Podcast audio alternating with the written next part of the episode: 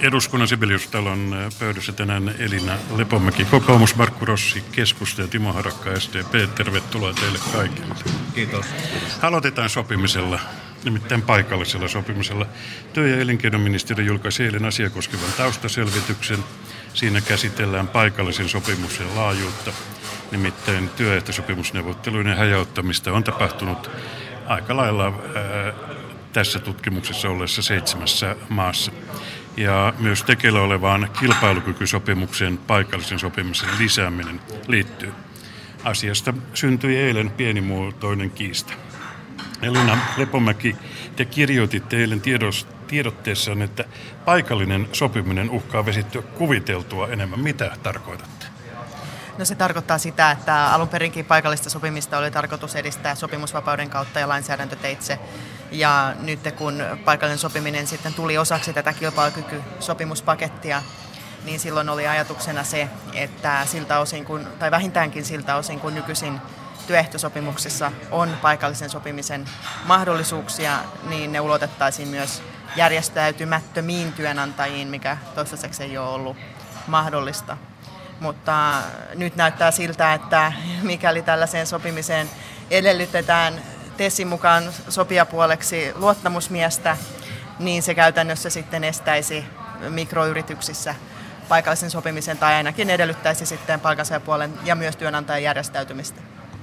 No mutta tästä on todettu jo tähänkin mennessä julkisuudessa, että tavoitteena on se, että sekä järjestäytymättömillä että järjestäytyneillä työnantajilla oikeudet ja velvollisuudet olisivat ihan samat. Sekö ei kelpaa? No nimenomaan siis samat, lain, lain mukaan samat oikeudet ja velvollisuudet, mutta TESSissähän ongelma on se, että kun meillä on Suomessa yleissitovat työehtosopimukset toimialoittain, tällaista yleissitovuuttahan ei muissa maissa tunneta. Se tarkoittaa sitä, että myös pienet keskisuuret yritykset, jotka eivät ole olleet niissä kabineteissa, joissa näistä tesseistä päätetään, niin he eivät ole päässeet edes siihen vähäiseen joustoon kiinni, joka niissä on. Ja sellaisessa yrityksessä, vaikka kolme henkeä töissä, niin on vähän keinotekosta asettaa niistä joku henkilö luottamusmieheksi, kun ihan yhtä hyvin voitaisiin sopia työnantajan ja työntekijöiden kesken, että, että minkälainen sopimus tehdään. Ja jos ei päästä sopimukseen, niin sitten edelleenkin palkansaaja voisi vedota oman alansa tessiin. Timo Harakka, miltä tämä tilanne näyttää tältä osin? No kyllähän tuossa liitot taisivat jo ottaa saman tien kantaa, että, että tämä tulkinta yrittäjäpuolelta ja, ja elinkeinoelämän puolelta oli nyt vähän turhan hysteerinen, eli että että tärkeintähän on totta kai se, että työntekijöiden edustus on jollakin tavalla turvattu. Silloin ei välttämättä puhuta niin kuin niinkään jäykästi ja muodollisesti siitä, että täytyisi olla tämä luottamusmiesjärjestelmä myöskään näissä pienissä yrityksissä. Tämä nyt on varmasti kaikille selvää, että, että vaikea on sopia, jos ei joku puhu koko porukan puolesta. Marko Rossi. Tässä on vähän kyseessä nyt kahden kauppa ja kolmannen korvapuusti. Olen ollut aiemmin perustuslakivaliokunnassa ja aivan selkeä tulkinta on se, että jos tästä pitäisi lainsäädäntö tehdä, tästähän ei tule lainsäädäntöä, niin tämä ei tulisi lävistämään perustuslakivaliokuntaa, koska meillä on negatiivinen yhdistymisvapaus. Ja nythän tämä tarkoittaa käytännössä sitä, että ne noin 70 000 järjestäytymätöntä yritystä, eli meidän pienyritykset käytännössä, heidän olisi pakko sitten liittyä työnantajaliittoon ja vastaavasti työntekijäpuolella tapahtua samankaltaista järjestäytymistä se, se vaan käytännössä johtaisi siihen, että yritykset joutuisivat aivan uuteen tilanteeseen. Nyt nimenomaan kun paikallisesta sopimuksesta, sopimisesta ollaan tekemässä ratkaisua, niin nyt riidellään sitten siitä, että miten se tehdään sillä paikallistasolla. Tähän mennessä se on pelannut yrittäjien ja työntekijöiden välillä ja pidän sitä parhaana mallina. Rakka puistelee päätä. Niin siis todella, kuten äsken sanoin, niin tota, ää, ei tässä tarvitse tulkita tätä kaikkea äärimmäisen muodollisesti. Itse kun tätä Ruotsia pidetään aina esimerkkinä, niin kyllä tämä myötämääräys ää, oikeus, joka ruotsalaisissa yrityksissä on ilmeisesti toiminut erittäin hyvin, niin sopisi myös suomalaisiin yhtiöihin, koska olennaistahan tässä on, että on molemmin puolin niin kuin ajateltu niin, että pitää vallita luottamus. Mutta kun kysyy sitten yrittäjältä, että ottaisivatko he työntekijän hallituksensa, niin yhtäkkiä se luottamus tuntuu ikävä kyllä loppuvan, että me muodostamme tässä ilmeisesti Olli Reenin kanssa kahdestaan tämmöisen yllättävän koaliition, että meidän mielestämme työntekijöiden soisi olevan yhtiöiden hallituksissa. Elina Lepomäki. Mun mielestä ilman muuta työntekijöiden paikallista edustusta hallintoelimissä tulee lisätä ja se johtaisi todennäköisesti tulevaisuudessa myös huomattavan paljon parempaan johtamiseen. Meidän Suomessa jostain syystä paikallisesti vallitsee kuitenkin vielä vähän semmoinen vastakkainasettelu, mitä mun mielestä kyllä keinotekoisesti ylläpidetään näillä meillä jähmeillä, meidän jähmeillä järjestelmillä, mutta ikävä kyllä, nyt me jähmäytetään tällä tällä politiikalla niin, niin tota järjestelmää entistä enemmän, eikä mennä ollenkaan tähän luottamuksen suuntaan. Suomessa tulee edistää kaikin keinoin myös niin sanottua kansankapitalismia, eli että yhtiöiden työntekijät voivat ostaa yhtiönsä osakkeita niin valtion yhtiöiden kuin yksityistenkin ja tulla sitä kautta hallintoon. Ja tässä mielessä kyllä niin se lähentää myös työntekijöitä ja yrittäjiä, joissa on aina välillä tätä juopaa sitten, joka yleensä tulee kyllä keskusjärjestötasolta sinne paikallistasolle. No hieman laajemminkin tähän hallituksenkin halajamaan kilpailu kilpailukykysopimuksen liittyen. Uskotteko te, että hallituksen kaavailemat heikennykset työttömien asemaan ja työttömyysturvaan edesauttavat sopimuksen tekoa? Mennään järjestyksessä. No ei ne välttämättä sopimuksen tekoa edesauta, mutta olemme kyllä edelleen siinä tilanteessa, että kun se maitohinki on potkastu jo ajat sitten nurin, niin jonkun on pakko niin tehdä ratkaisuja, jossa tätä meidän kaiken kaikista suomalaista pärjäämistä parannetaan. Ja kyllä se edellyttää meiltä kaikilta tinkimistä, niin, niin toimittajilta kuin kansanedustajiltakin. Ja työttömiltä oli kysymys. Ihan, ihan samalla lailla, että se on sama aikoinaan, kun Suomea piti puolustaa näin kansallisen veteraanipäivänä, niin jos osa olisi jäänyt arpomaan, että tuota, joo, hyvä juttu, että puolusta sinä meidän puolestani, tulee hyvä. Ei käynyt, silloin veljet tekivät toisin ja kiitos heille. Timo Harakka. Niin siis... Äh Rossi mainitsi tuossa kansanedustaja, että tässä nyt on se ihmisryhmä, joka ei joudu tinkimään mistään ja meidän verotuksemme jopa alenee, että, että kyllä mielelläni osallistuisin talkoihin itsekin. Ää, tämä, nämä toimet eivät varmaankaan edistä hyvää ilmapiiriä, mutta eivät varmaankaan estä kilpailukykysopimuksen syntymistä. Olettaen, ettei siihen rekeen nyt koko ajan ruveta lastaamaan lisää tavaraa, joka, joka tulehduttaisi tätä neuvotteluilmapiiriä.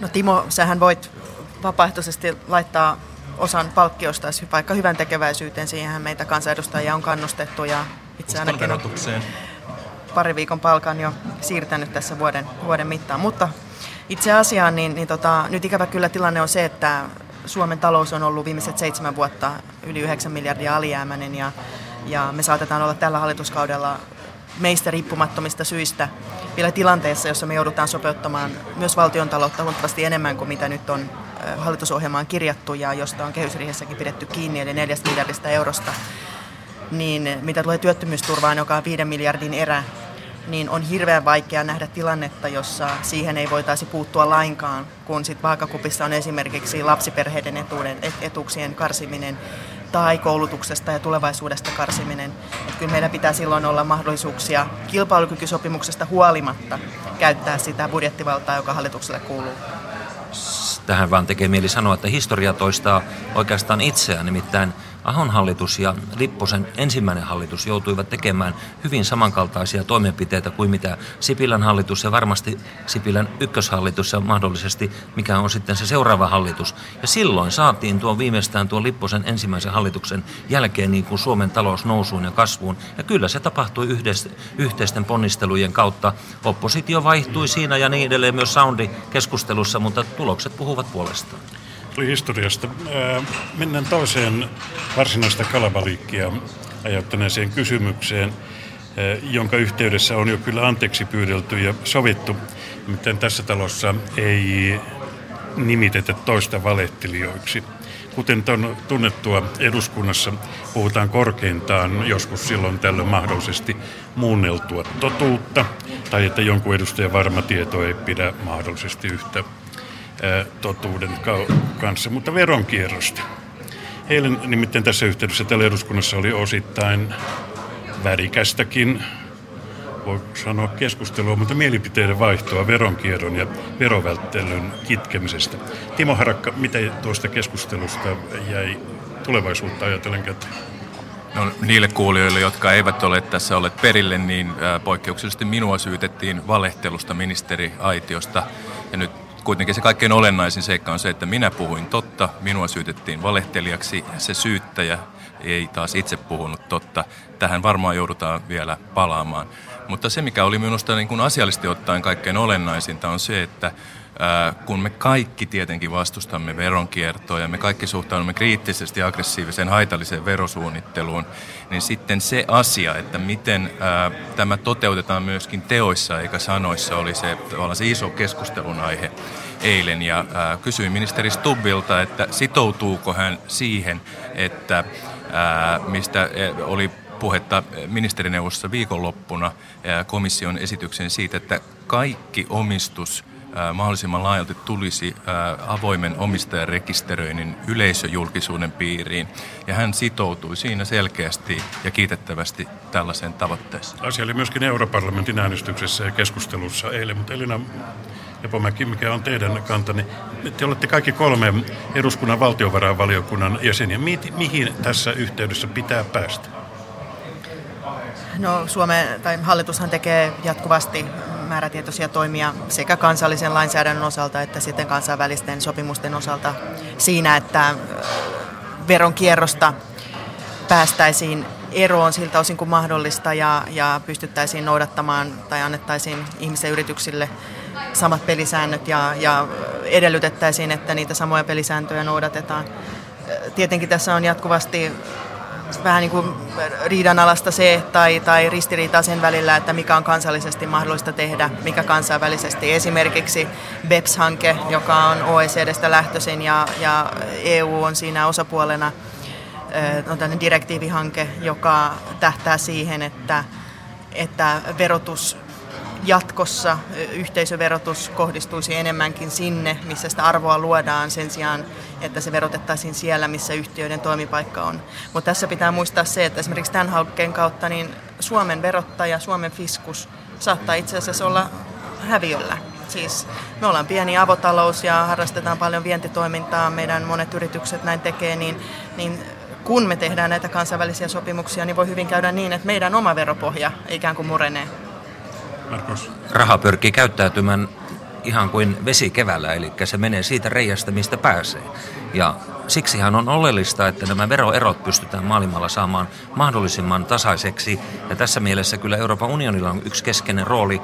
Esimerkkinä voi sanoa, että jos silloin kun Virossa viinan hinta on samanlainen kuin Suomessakin, niin loppuupahan sekin rajaaminen laivoilta tuolta, joka on tietyn tyyppistä verosuunnittelua ainakin ihmisten puolelta, mutta kyllä mä olen iloinen siitä, että Sipilän hallitus on pystynyt ja koko tämä hallituskoalitio viemään muun muassa tämän Espanjan ja Portugalin verosopimuksen niin, että tämä eläkeläisten verokikkailu niin pystyy tilki, tulee niin tilkityksi tätä kautta. Että nämä on niitä käytännön askeleita. Näistä verosuunnitteluasioista on hallitukset mennen tullen puhuneet ja, ja mun mielestä tässä ollaan menossa ihan eteenpäin ja kun se on sitten rikollista, niin se pitää tuomita ja käsitellä ihan, ihan vielä aina erikseen. Kyllä tähän on pakko sanoa, että että tämä Panama-paperit muutti täysin tämän hallituksen toiminnan. Sitä ennen, siis ensimmäisen vuotensa aikana, hallitus ei tuonut näitä normaaleja verosopimuksia lukuun ottamatta mitään toimia eduskuntaan, jossa olisi verovälttelyä pyritty suitsemaan. Ja se, nämä ovat aivan, aivan pikkukaloja verrattuna siihen, että hallitus päinvastoin tarjoili meille veronkiertäjien armahduslakia, joka jouduttiin peruuttamaan eduskunnassa. Sitä tarjoatte vielä, vielä hallintarekisteröintiä, jota kukaan muu ei ollut hyväksynyt ennen kuin sitä tuotiin nyt. Se vedettiin kertaalleen pois, nyt se on uudelleen meillä eduskunnassa. Ja lisäksi harmaan talouden määrärahoja leikattiin. Eli että tota, täh, tähän saakka tämä ei ollut kauhean vakuuttavaa, mutta olen kauhean tyytyväinen ensinnäkin siitä, että hallitus on ottanut vakavissaan sen EU-ssa voimakkaaksi nousseen tahtotilan siitä, että tähän täytyy puuttua. Ja tämä on yhdeltä osin kyllä edeltävän ministerin Jutta Urpilaisen ansiota, kun hän kolme vuotta sitten ensimmäisen EU-kokouksen veronkierron ja veronvälttelyn osalta Suom- ää, täällä Suomessa piti. Siitä lähti uusi aika liikkeelle ja toivottavasti saadaan tähän asiaan vihdoinkin kansainvälistä yhteistyötä. Elina Lepomäki. No Timo tietää itsekin sen, että Panama-paperit ei ole voinut saada aikaan mitään lainsäädäntöhankkeita näin nopealla aikataululla, että kaikki mikä tänne on tuotu ollut pitkään valmistelussa.